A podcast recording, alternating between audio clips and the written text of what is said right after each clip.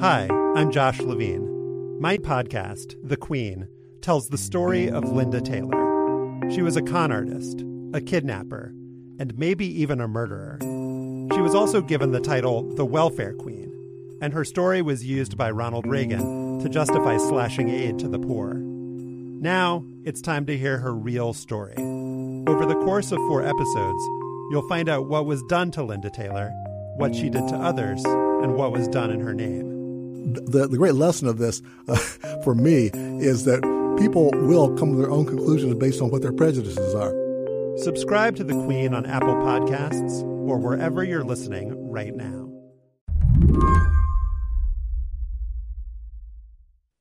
Maybe it's because of quarantine, or maybe it's just my own tendencies, but I've spent way too much time on Twitter lately.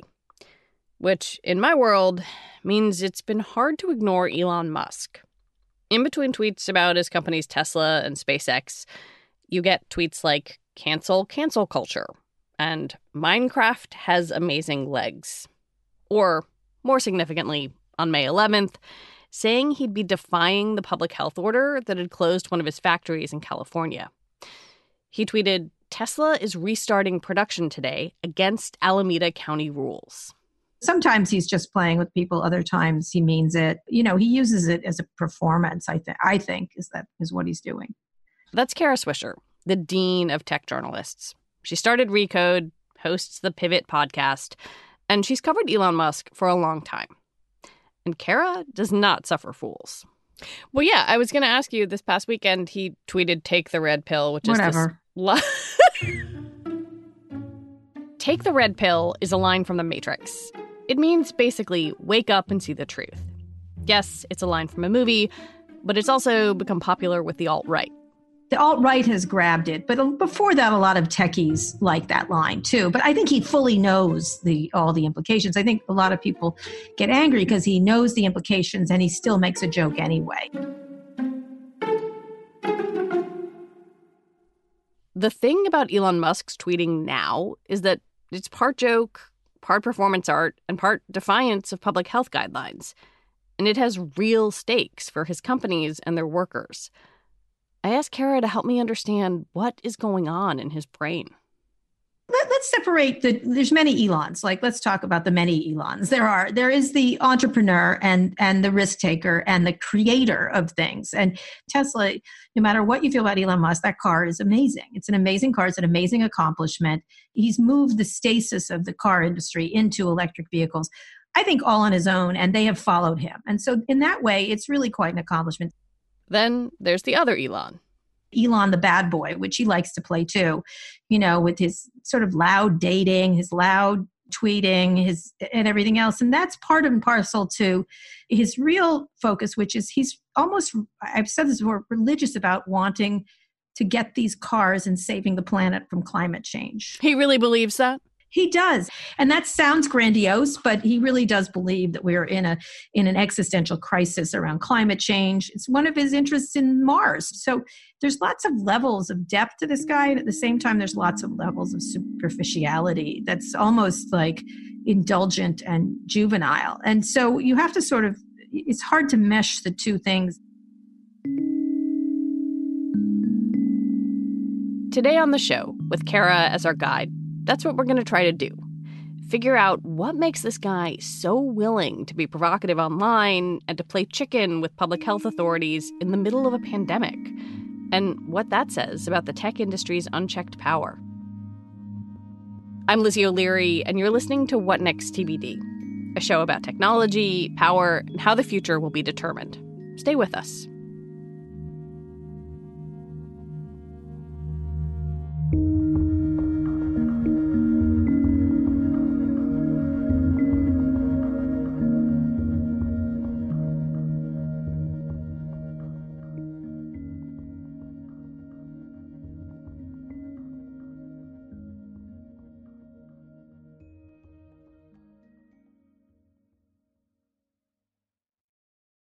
This episode is brought to you by Discover.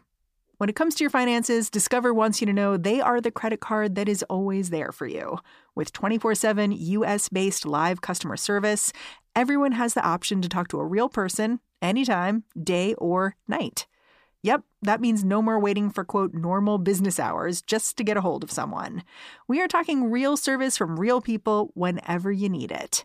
Get the customer service you deserve with Discover. Limitations apply. See terms at discover.com/slash credit card. Tesla has this factory in Fremont, California. It's Alameda County, which had a shelter in place order in March. Yep. Like a lot of the Bay Area. And and you know, the Bay Area has won praise for shutting things Yes. down and saving lives. Yeah. How would you describe Musk's attitude toward all of that? Well, look, this is hurting his business, right? And and he, he initially, when they initially put those in place, he was defying the orders, if you remember. On that list of closures is Tesla. Bloomberg reporting that Elon Musk is keeping the Fremont factory open. And Musk wrote in an email, I will personally be at work, but that's just me. He said, This resistance to closing wasn't exactly surprising. Earlier in the month, Musk tweeted, The coronavirus panic is dumb. He argued that the death rate was overstated and said he believed the danger of overreaction exceeded the danger of the virus. But after keeping the Fremont plant open for a few more days, Musk eventually announced plans to suspend production. And as March turned to April, he seemed to shift his focus to helping with the virus response. He wanted to make ventilators. pandemic. Elon Musk tweeting that we have extra FDA approved ventilators. If you remember, he offered over Twitter to send some to Mayor Bill de Blasio in New York. Elon knows how to grab a good headline, doesn't he? And get he's just PR, done it again. yeah, yeah, he does. All right. But then, as the weeks went on, Musk's frustration with the original Fremont plant closure started to show. In early May, California's Governor Gavin Newsom announced that some manufacturing would be allowed to start back up. But Alameda County, where Tesla's plant is, was more cautious. The county wanted to see a detailed safety plan from the company before they signed off on reopening. And Elon Musk, being Elon Musk, got confrontational. You know, this all comes to a head on May 8th when Governor Newsom says, All right, fine, some factories can reopen, but the county officials say, Tesla, we want you to wait. And Musk tweets about it. Tesla files a lawsuit against the county. Why go to that point? They were in his way. They were in his way, and nobody gets in his way. I guess you know what I mean. Like, and um, unlike others, I think Jeff Bezos does it in a different way. He doesn't say it out loud, but he's pulling the strings behind the scenes, right? So Elon, in some ways, is sort of being very transparent about his use of force. In this case, it's Twitter force. Uh, it's it's the public opinion. It's the bully pulpit. You've interviewed him before, you've covered him for a long time. Yeah. I guess I'm hoping you can help me understand for people who are not kind of immersed in trying to figure him out, like, what's he thinking when he does that? I think he's very passionate. I don't know what else to say. He's a very passionate person. And so he gets easily tweaked, he gets easily irritated. He he's really religious is the only way I can think of. He's religious about what he's doing, whether it's space or whether it's cars or climate change or whatever. He reminds me a lot, and I don't mean this as an insult, I mean it's a compliment to Howard Hughes.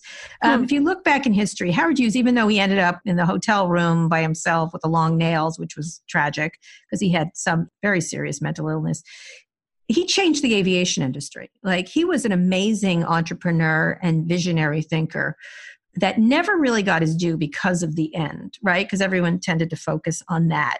But Howard Hughes was a really important figure in aviation and moving the aviation industry forward, and, and also Hollywood. He had a lot of really varied interests, very substantive entrepreneur.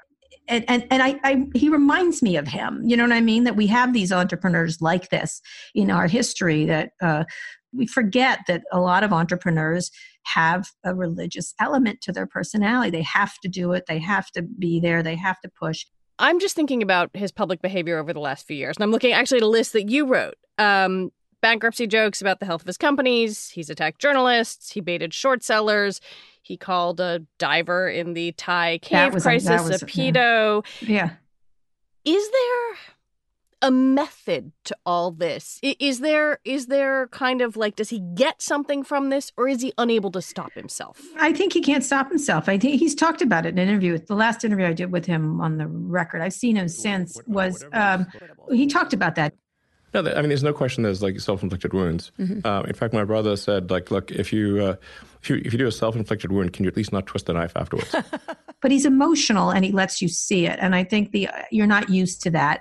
it's not intentional. No, well, uh, okay. uh, yeah, yeah. It's you know, sometimes you're under a lot of pressure, and uh, you're not getting much sleep. You're under massive pressure, and um, you make mistakes. As this battle between Musk and Alameda County is played out in public, it's been predictably politicized. President Trump tweeted his support for reopening the Fremont plant. And on a phone call with investors, Musk called the shelter in place order fascist. And that won him support from people who oppose the lockdowns. All of this has obviously become a political issue. You have Trump tweeting about it. You have watched them both very carefully. Is Musk courting the president and his supporters, or is he just being kind of trolly?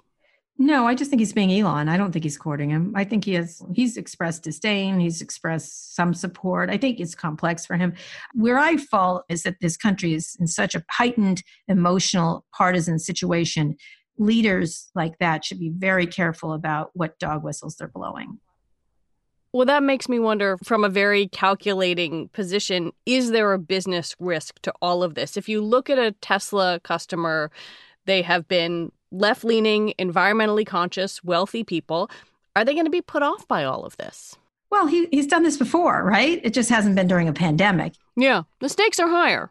Yeah, the stakes are higher. I think a lot of people aren't going to like it. Like my brother is a good example. He's sort of center left leaning, lives in, in the San Francisco Bay Area. He's a doctor. He's been in the middle of this pandemic. He loves his Tesla, you know, and I think he's able to separate it from Elon. I think he thinks Elon's kind of a jerk. But, you know, some of the products you buy today are made by truly awful people and you don't think about it, right? It's just that the product is so affiliated with him. When all of this was coming to a head in early May, Elon threatened to take the factory to Nevada or to Texas. And California seemed to move pretty quickly to give him what he wanted. Right. Why? Well, it was headed that way anyway. They were going to figure out a way to settle it. So, you know what I mean? They don't want him to leave. That's there's 10,000 good jobs in California. And and California is a more difficult place to operate than these other places. They tend to fall over backwards in other states compared to California. It's easy for us to say if someone's threatening you to take away 10,000 jobs, you should just tell them to go go don't let don't let the door hit you on the way out. I don't think that's really what a public official can do from a tax-based point of view. There are about 11,000 people who work in this facility in Fremont. Do we know what they think about all of this? Well, this, I think, like any workplace, there's varying opinions, right? Some people really like and feel what they're making is a real, uh, uh, really important for the planet. Other people are like, what the heck? He's putting me in harm's way. Last week, after the lawsuit, the tweet from the president, and the national news coverage, Alameda County approved Tesla's safety plan for reopening. Tesla then dropped the lawsuit. Now, the Fremont plant is fully open for production again. Right now, this all seems to be sort of breaking Elon Musk's way. It's a it's a, you know, a victory for him if you want to be reductive. I wonder if you think there are consequences when certainly as these things play out publicly, mm-hmm. tech companies tend to triumph over government. Yes, they are. Yeah the beginning of this pandemic, i said one of the things going to happen is these tech companies are going to be more powerful than ever. There's not going to be a there's going to be a reluctance to regulate them. There's going to be a reluctance to to antagonize them because they've been so helpful during the pandemic. But in general, uh, you know, Silicon Valley has been an industry without consequence. You know, Wall Street was slapped back during a lot of these financial crises, although they're as powerful as ever. You know, chemical companies, cigarette companies, all the powerful companies of this country have eventually, once they've sort of abused their position been slapped back. Tech is not. Tech is not and has yet to be regulated in any significant way. Other parts of the world, more so. Here, not at all. And so the question is if you live a life of extreme wealth, Midas like fortunes, like no one's been this as rich on the planet, and there's no consequences, why would you change your behavior until you're made to? And then who is going to make you? Trump is doing nothing about this, but the Obama administration had plenty of time to regulate these companies and didn't do so as they were growing in power. And so, if your worth or, or your market cap is bigger than most of the countries on this planet, they're nation states. And if but they're nation states without accountability run by sometimes man boys right who have no accountability and has have full power. Well that makes me wonder you know we're seeing elon do his own thing mm-hmm. are jeff bezos mark zuckerberg etc going to sort of faint that they're listening to the government yes. in this moment or not elon Elon doesn't pretend. Like I, I appreciate that about him. You know what I mean? He he's just like this is what he thinks. The others are much more deft at using lobbying and oh, we're so sorry, we're here to help. Especially Facebook, which is using this moment for redemption. Right? Hmm. It, it, looks like they're doing a pretty good job around anti-vax stuff and and healthcare. Well, you know what? That's the lowest bar of all time. And by the way, it shows. I just interviewed uh, Ambassador Samantha Power, and she said something that I thought was really interesting. Was from the Obama administration. She was like, the fact that Facebook has been able to do all this good work on anti vax and bad healthcare information during the pandemic is proof of concept that they can. They can and they just don't because they've decided, say, political speech is something they shouldn't touch, but oh, health speech they should again these are governing bodies that are doing things that affect humanity without any accountability. And if look if that doesn't bother you and you think they're making good decisions okay. But I, it seems to me that human history is littered with unfettered power that eventually leads to corruption. Well i guess i come away from all of this wondering when down the road we evaluate this episode in the history of Elon Musk, Tesla, SpaceX, whatever, is it defining or is it swept away because other I things? I tend to think Elon Musk is the least of our problems among tech companies. I would look very hard at, at companies like Google and Facebook, which have real impact across advertising, across discourse, or stuff you don't see. He, Elon, you see coming, like you do. You just see him coming, right? Like he wants to open his factory and build his cars. Ah, like I'm going to yell until I get to do it. Okay, and so it worked. And, and it does give him the message that if you yell loud enough, you'll get what you want. But that's been the lesson of all these tech companies' lives. Um, if you either yell loud enough or you lobby hard enough quietly behind the scenes, what's the difference?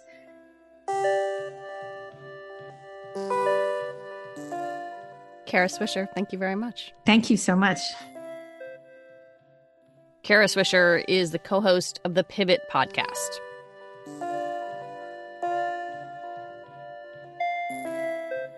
All right, that's the show. What Next TBD is produced by Ethan Brooks and hosted by me, Lizzie O'Leary, and is part of the larger What Next family. TBD is also part of Future Tense, a partnership of Slate, Arizona State University, and New America. And if you missed it earlier this week, I hope you'll go back and check out Tuesday's episode of What Next. Mary talked to reporter Robinson Meyer about COVID testing data, what it means, and where to get accurate information. What Next will be off on Monday for Memorial Day, so Mary will be back in your feed on Tuesday.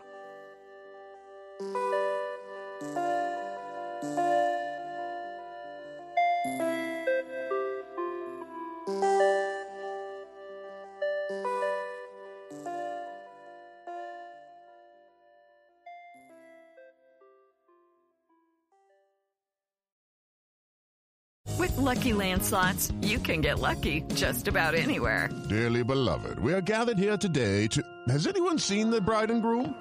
Sorry, sorry, we're here. We were getting lucky in the limo and we lost track of time. No, Lucky Land Casino, with cash prizes that add up quicker than a guest registry. In that case, I pronounce you lucky. Play for free at LuckyLandSlots.com. Daily bonuses are waiting. No purchase necessary. Void where prohibited by law. 18 plus. Terms and conditions apply. See website for details. I'm Dahlia Lithwick, and I'm host of Amicus, Slate's podcast about the law and the U.S. Supreme Court. We are shifting into high gear, coming at you weekly with the context you need to understand the rapidly changing legal landscape. The many trials of Donald J. Trump, judicial ethics, arguments and opinions at SCOTUS. We are tackling the big legal news with clarity and insight every single week. New Amicus episodes every Saturday, wherever you listen.